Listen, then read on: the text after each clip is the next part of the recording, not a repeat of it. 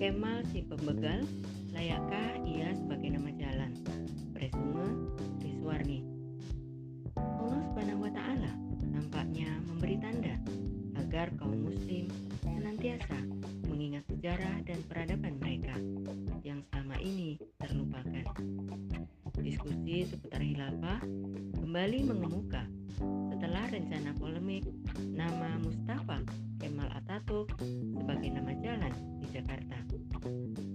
Mayoritas umat Islam menolak rencana penamaan Ataturk sebagai nama jalan di ibu kota. MUI menolak keras wacana tersebut. Wakil Ketua Umum MUI Anwar Abbas mengatakan Mustafa Kemal Ataturk adalah tokoh yang mengacak-acak ajaran Islam dan perbuatannya banyak bertentangan dengan Al-Quran dan Sunnah. Duta Besar RI di Ankara, Muhammad Iqbal mengatakan, hal itu merupakan tata krama diplomatik sebagai wujud hubungan resiprokal kedua negara. Singkat kata, penamaan Ataturk sebagai nama jalan adalah bentuk balasan karena Turki sudah menjadikan nama Soekarno sebagai salah satu nama jalan di depan KBRI Ankara. Bagi kalangan sekuler, Mustafa Kemal adalah revolusioner. Alasannya, Ataturk berhasil menghilangkan dominasi dan dogmatisme agama di Turki dengan menghancurkan dan menghapuskan sistem kekhilafahan Utsmani.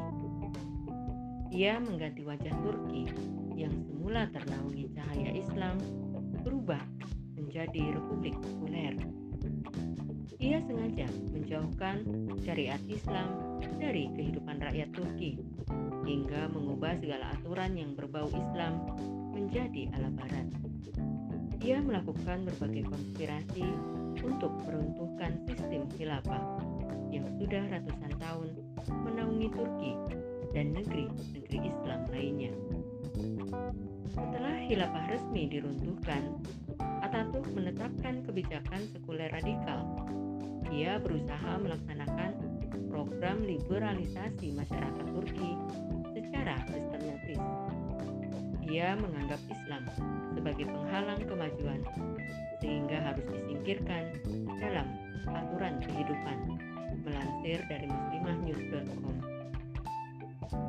Akibat perbuatan buruknya itu, kini kaum muslimin berpecah belah dengan sekat-sekat nation state.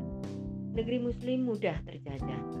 Sekularisme dan westernisasi yang ia bawa telah menghancurkan kehidupan kaum muslimin. Umat tak lagi memiliki pelindung dan penjaga. Melihat rekam jejaknya yang begitu hina, layakkah sosok seperti ini terabadikan sebagai nama jalan di negeri mayoritas muslim? Islam diturunkan sebagai din, sejatinya telah memiliki konsep sebagai peradaban.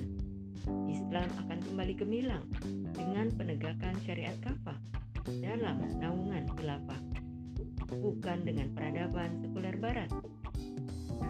Kalaulah ada kesalahan penerapan dalam sistem khilafah, mestinya kaum muslim memetik hikmah dari kelemahan-kelemahan daulah khilafah saat itu beserta sebabnya agar kita sebagai generasi penerus tak mengulang kesalahan yang sama bagi masa depan di khilafah kelak.